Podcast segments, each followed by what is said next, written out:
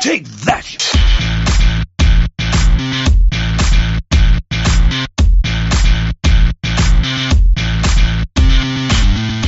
Welcome to Hunting Humbug 101 with me, Theo Clark, and I'm also joined with my new co-host, uh, Ben Reschlag. How you going, Ben? Hey Theo, good to see you again.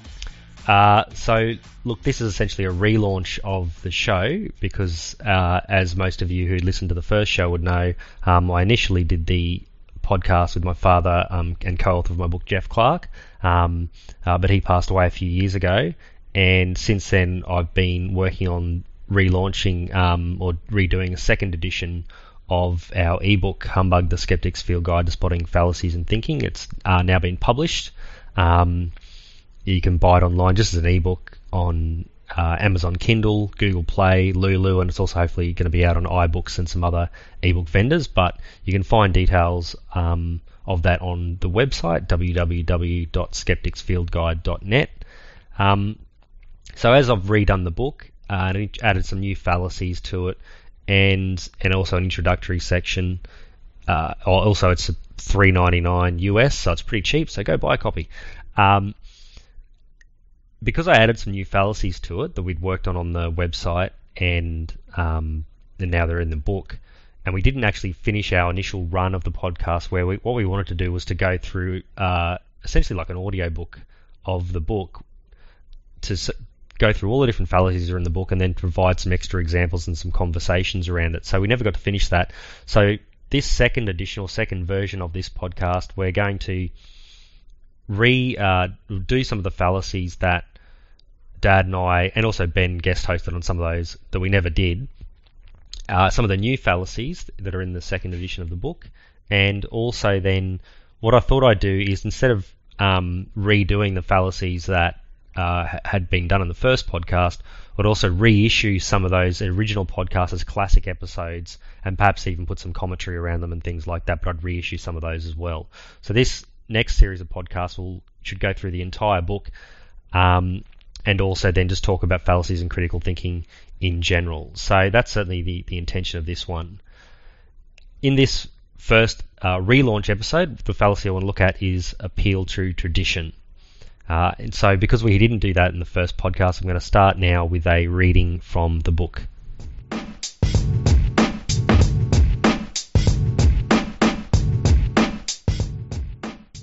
Appeal to tradition, other terms and or related concepts. Cultural origins, argument from tradition, appeal to antiquity, appeal to customs, our way or their way is the best. If it ain't broke, don't fix it. Description.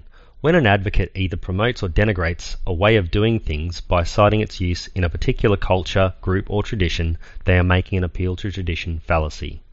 An appeal to tradition is not in itself a valid way to resolve a contentious issue. The critical thinker will challenge this fa- fallacy.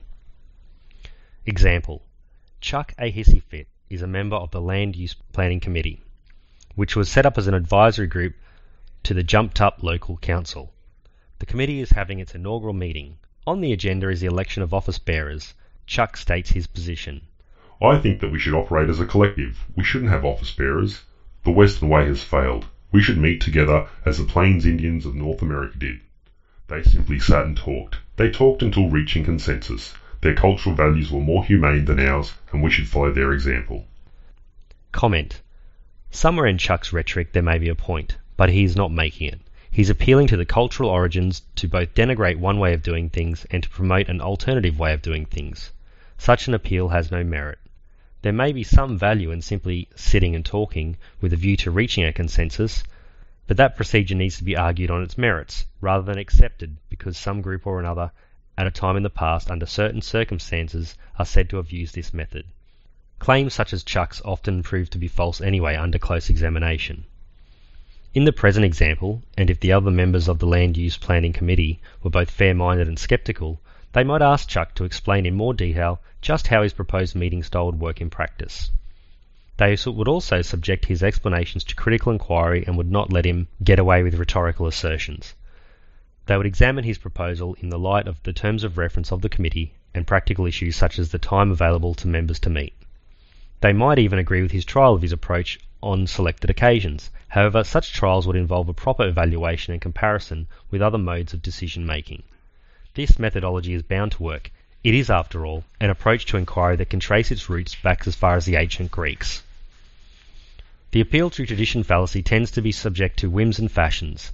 In the 19th and 20th centuries, the transatlantic industrial cultures were usually held up as positive examples for all humanity.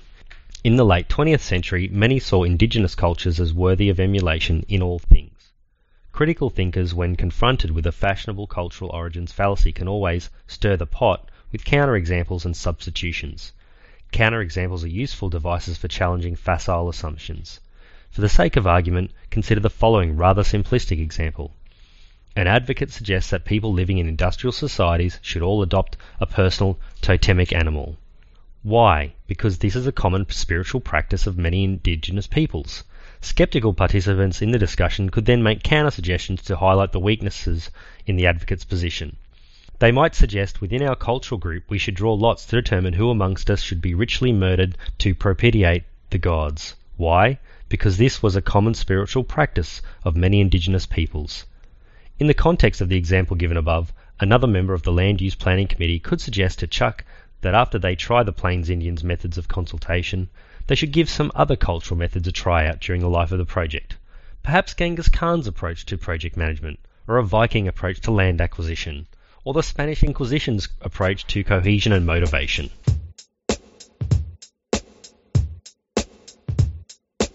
Okay, so that was a reading from the book.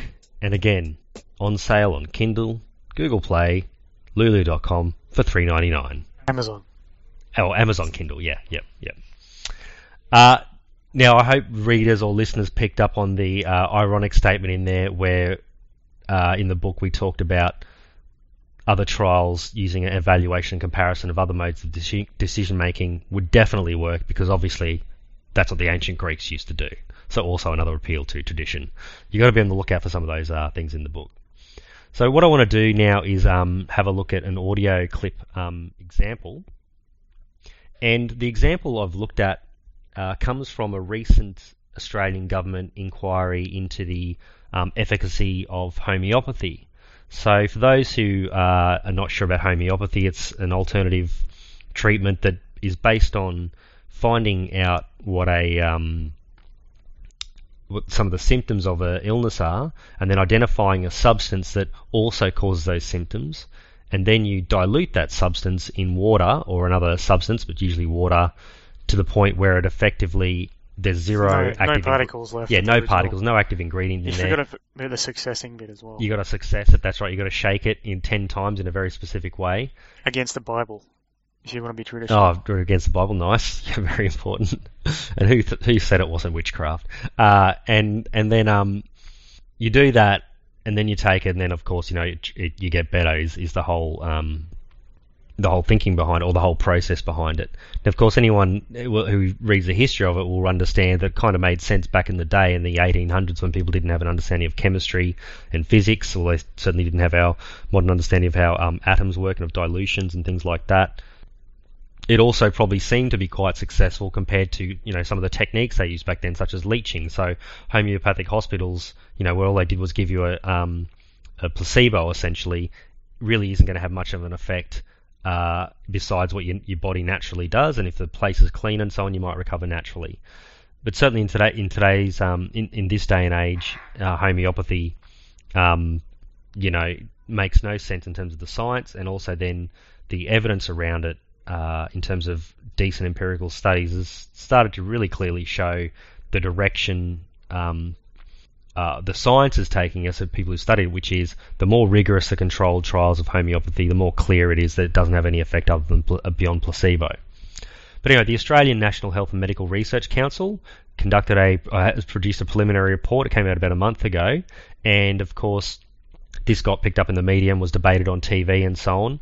And a couple of the clips uh, that I've got to play are from some homeopaths defending homeopathy. Uh, you know, unsurprisingly, and fair fair enough, that's their right to do so. Um, and so let's have a listen to a couple of these different uh, clips. So this first audio clip is uh, from uh, the Australian Homeopathic Association's Anna Lamaro, and she was on uh, the Project, which is a TV show here in Australia, like a kind of a news media It's a chat show. yeah, chat show, comedy chat show that lo- uses the news to talk about stuff. Um, and also hat tip to uh, the Skeptic Zone podcast for the audio because that's where I pinched the audio from because they played the entire um, uh, clip. So hat tip to the Skeptic Zone for this bit of audio.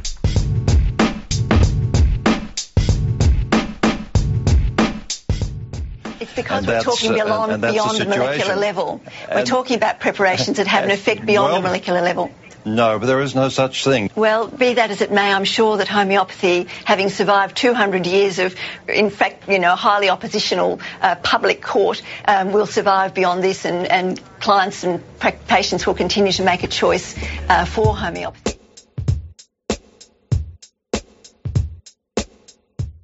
So that first clip was uh, Anna on the uh, project, and the second clip is Anna again on ABC uh, Breakfast in the morning, and again using the same kind of argument.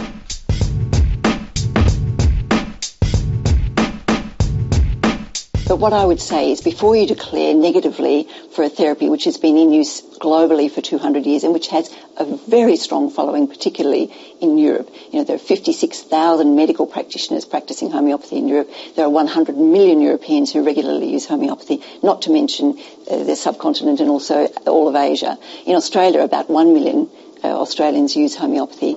So you cannot uh, discount a whole therapy on the basis of a chosen few systematic reviews. Now,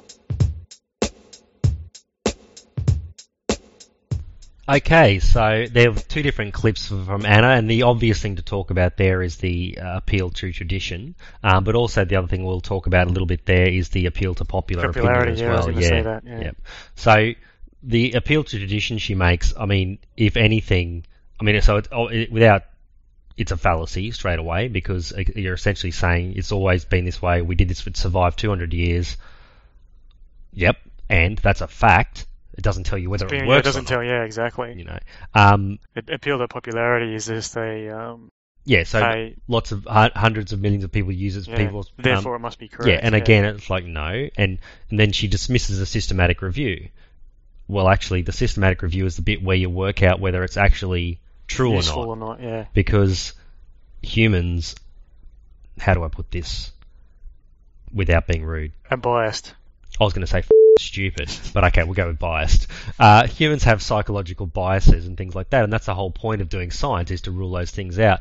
And the other point I'd make about appeal to tradition is, if anything in medicine and science, that should count against it. You know, because it, one of the things you think about how many medical procedures and, and practices that we do that were worked out 200 years ago that continue today. Well, that, that's the um, that's the common thread through all alternative therapies is that they don't progress, they're never refined, and um, they're never abandoned either. They just keep on going, as opposed to medical science, which makes advances, and therapies and drugs that don't work are discarded.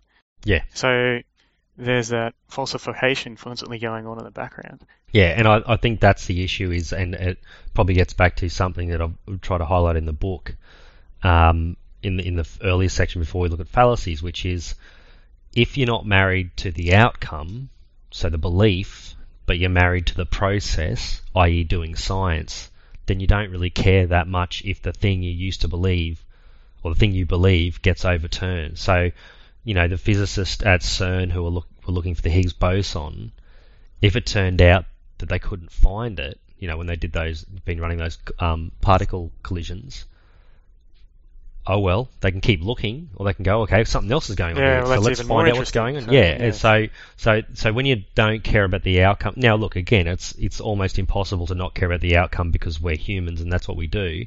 But if you have that in the back of your mind and you're aware of your biases, so one of the things that um, she talks about there again is that appeal to the popular opinion in terms of the um, number of people who are doing it, and that claim gets made all the time around lots of different things, you know. But in, in this particular case, you, you again go, yeah, well, none of those people are science trained. Well, most of them aren't. You know, the ninety nine percent. There's the placebo effect in oh, play. there's also the other thing that most people get better as well. There's a regression Yeah, fallacy. yeah. So regression to the mean, it's called. So people aren't aware of that one, which is um, any illness over a period of time, well, unless it's you know critical or whatever, will go. You'll go back to your your average, what your average health is, and so you're going to start getting better. So, and a good example. This happened to me recently, actually, about um, three, four weeks ago, I had a really sore throat one day at work. It, it started coming up at work, and I was like, you know, bloody hell, sore throat. I don't want to get sick. And I mentioned it to a colleague, and they swore by um, getting this uh, betadine throat sore throat gargle. And I was desperate, so I thought, what the hell, I'll, I'll get it, you know. And it was like ten bucks, and you could gargle it straight away. And um, it made my th- throat feel good for maybe two minutes or something like that because it, you know, cooled it and had a anesthetic effect. But then my sore throat basically took 48 hours to get better, and I gargled that one religiously, kind of thing.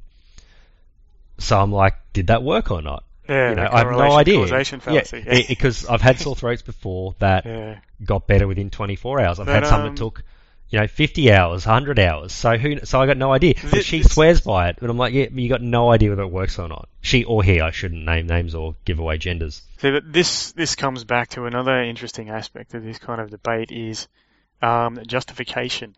Yes, like post hoc justification. Yeah, like a Well, rationalization. and yeah, there's, a, there's like a in the scientific process there's a hierarchy you follow of of experimentation and all that sort of thing. And it's like you, it's like a heuristic for deciding um, whether your results are good results or not, because it's all about um, justifying your position. And people who are appealing to tradition are are failing in that in that aspect. Yep. So um, I think it was uh, Bertrand Russell who had his list. That sounds impressive, and no one's going to double check No, you. I know. We listen to this show, and so and Popper. Popper had his list as Yeah, well, yeah, and so yeah, did yeah. Richard Feynman. But they it basically Basically, all yeah. the smart scientists we know off the top of our head Yeah. had a list, yeah a hierarchy they went through. yeah Yeah, but I mean, and, and that's the issue. It's and it really comes down to in terms of, and again, this is why the homeopaths, and we'll have a listen to another thing in a second, protested the way this um, study was undertaken because they said they've ignored all this other evidence and they talk about, oh look, instead of me uh, giving it away, well let's listen to a couple more clips where again um, they move on to another kind of a fallacious bit of reason to to, to, to reject this um, this assessment by the Australian uh, National Health and Medical Research Council. So the next clip is uh, Greg Hope from the Australian uh, Homeopathic Association. I think he's the president, um, and he's uh, also um, defending homeopathy, unsurprisingly.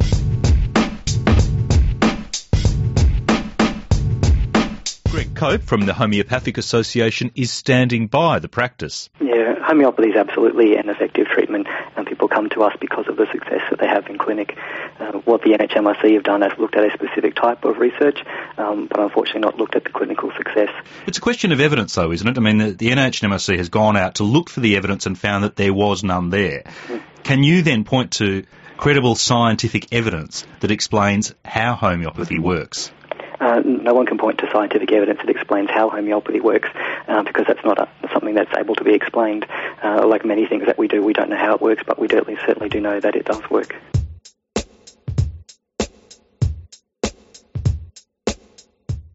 So I just love that bit. It, it just summarizes Yeah. it perfectly, which is it's not something that's able to be explained.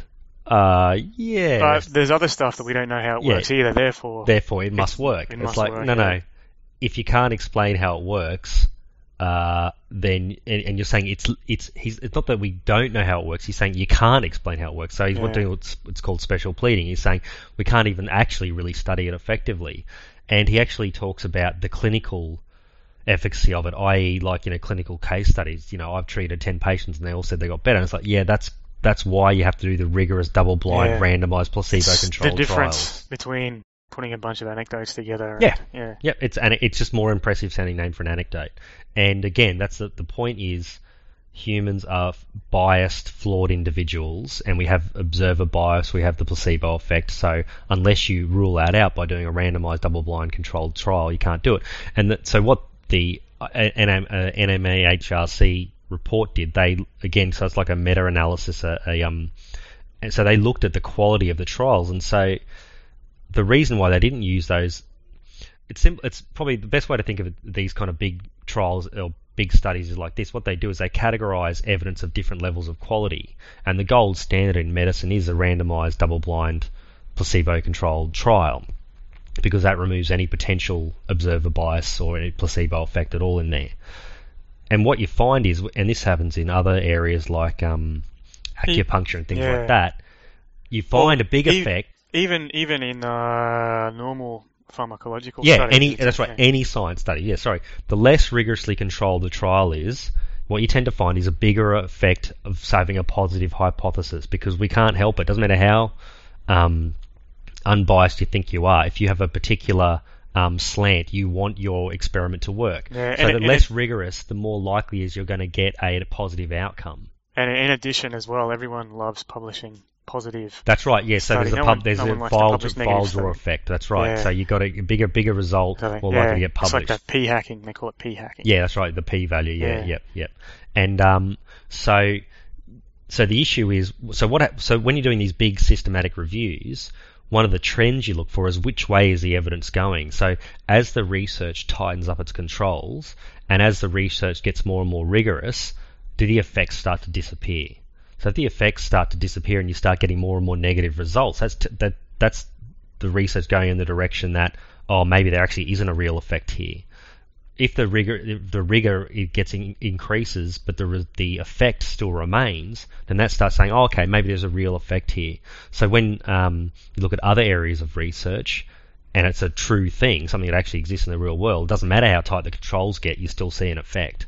And here, what happens is, um, as soon as you tighten up the controls, it starts to be clearly become a placebo. The main, the other problem that happens now is in things like um, sham acupuncture trials they publish the results showing that um, sham acupuncture, which is you know fake acupuncture versus real acupuncture, is no different, and they publish it saying even sham acupuncture works. And it's like, no, no, that's the point of doing the placebo of controlled trial is to show that there's no effect beyond this, you know. So you can't win when people Yeah, are, well, don't even understand even- why they're doing it. Even appealing to the placebo effect, that in itself is problematic. Well, pl- yeah. the placebo effect is just um, background experimental noise. Yeah, and it, Yeah. but it, it's also unethical Yeah. to prescribe a placebo knowingly, um, and then it, it's it, that might make someone psychologically feel better or have lessen their maybe make them put up with symptoms or lessen them. But if it's you know someone's got a serious illness, um, then that's another problem. The other thing he talks about there, and maybe the other woman talks about in the next clip, is um, the idea that it's you know clinical practice and individually diagnosable and things like that. It's like yeah, but you can go into any pharmacy and find a homeopathic preparation for X, you know, immunization for Y. So they so they try and act like you can't test it, but it's like it's no the way they use it is no different than any kind of other doctor prescribing a drug. The doctor doesn't give a drug to every patient the exact same way. They look at that individual patient and they prescribe certain dosages and things yeah, like that based on their weight or yeah, their yeah, sex yeah. or whatever. Yeah, or other other, other drugs they're using. So you can do those randomized controlled trials. It's not a problem. Look, so the next one I'll show you is um, last clip. Um, again, uh, Anna Lamaro. Um, again on the uh, project uh, and talking about um, laboratories and how laboratories don't have a placebo effect.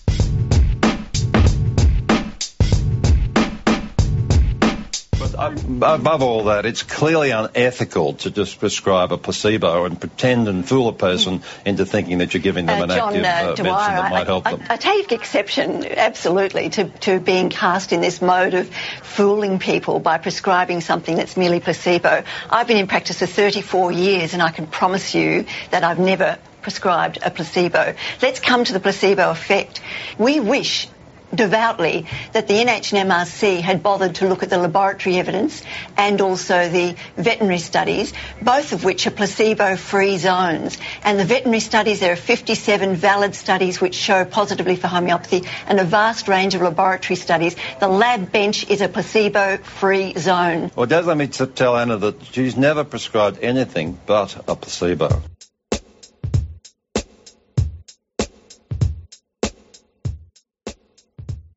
So I, I love his follow up there. She has never prescribed anything but a Uh, placebo. that that point she raised about um, homeopathy for animals Beautiful. is beautiful because again, it's the um, regression to the mean. Yep. Well, and Yeah. observer bias. So the thing is, the thing she talks about is she says, okay, so there's these um, studies that are done, you know, in petri dishes or whatever in um, laboratories, and then also those veterinary studies again. So you think, oh well, yeah, how could there be a placebo effect there? Okay, yes, there's not a placebo effect on the petri dish, obviously. There's no placebo effect on the um, animal necessarily, although again, there actually is placebo effect on the animal because if you're treating them and patting them, blah blah blah. But there is observer bias. So the issue is if it's not a double-blinded uh, experimenter, if the experimenter knows which which is you know getting the treatment and which isn't, then you haven't ruled out the observer Yeah. bias. Well, uh, placebo effect's just another word for um, experimental error. Yeah, So that's right. a- Yeah, yeah, yeah. And it's a, just a particular type of experimental error. There was a um, very famous now um, uh, home- initial homeopathic um, study that was done in the 90s in France. Um, I can't remember the guy's name now off the top of my head, um, but there's a BBC Horizon documentary about it. Um, so I'd, I'll put it in the show notes, but everyone who, who's interested in this should go watch the documentary. It's on YouTube, freely available. And they did, I, I think the study was they tested homeopathic uh, and non-homeopathic preparations on, I think it was like a uh, allergens or something, you know, and they actually had to count um, the number of cells that reacted to it and the number that didn't after they used the homeopathic preparation, and they got really astounding results. And so then BBC went and investigated it, and they used James Randi to help it out as well. And James Randi went and investigated in the 90s, so James Randi being the, the arch skeptic. And when the BBC went and redid it, but using proper plus double blinded methods where the person doing the because again it was actually a person physically counting the things. It wasn't like a machine counting it. But even with a machine counting it what you want to do is rule out any potential bias and make sure that the person who's doing the statistical analysis and doing the counting has no idea which group A B or B was a homeopathic one or not. And so the way they did it it's worth watching it it comes out that of course there's no difference between the two, the control and the homeopathic preparation. So again, experimental error, observer bias. So that happens in the lab and it happens in um, petri dishes. It happens in with vet studies and everything like that. Unless you've done proper double-blinded controlled trial, um, then there's no way you can rule out observer bias. And bias. the important thing here as well is replication. Yeah, and that's what they did. They Yeah. replicated it and they couldn't replicate it because, but when they replicated they improved the methods dramatically. They actually had two different groups analyze the data as well, so they really went over the top. Um, but it's a really good episode. I, I, I highly recommend anyone to go um, watch it because it's pretty clear this is what happened. And you can see the researchers that have a vested interest in it, not because they necessarily even believe in homeopathy, but it's they're running the experiment. You want to see positive results and things like that. It's very hard to um to uh, avoid that observer bias.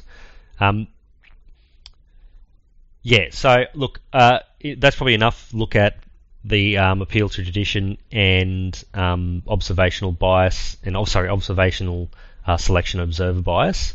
Um, the other thing I wanted to do in these podcasts now is to kind of um, telegraph what the next episode will be about. So probably the next episode two will be a bit of a classic episode. Then episode three um, will be on something else. And instead of saying what it's going to be about, what I thought I'd do is I'd play a bit of an audio clip, and then listeners, you're able to try and use that to guess what the next episode is going to be about, so you can kind of test your skills of identifying the fallacies. So. Uh, what I'm going to do is play a clip that's going to be in the next episode, uh, the third episode, and you can use that to try and work out what fallacy we're going to be looking at in episode number three.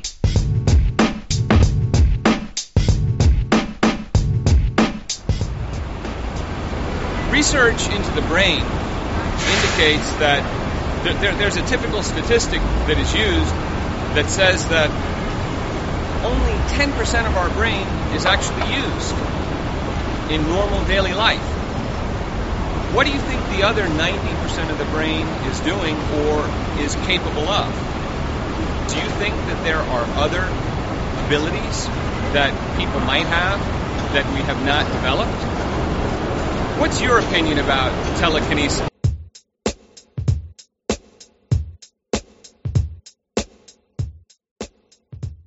Okay, so that's going to be a clip for next for not the next episode, but the episode number three. I'm getting very confused right now. We also intend to try and do this podcast uh, bi-weekly, so it'll be in a fortnight. So it won't be a weekly one. I'm just going to be realistic and put it out there. I wouldn't be able to do that many, um, so I'm going to try and do it bi-weekly. Uh, every um, two weeks there'll be an episode. So uh, thanks for coming along today, Ben. Thanks for having me back, Theo.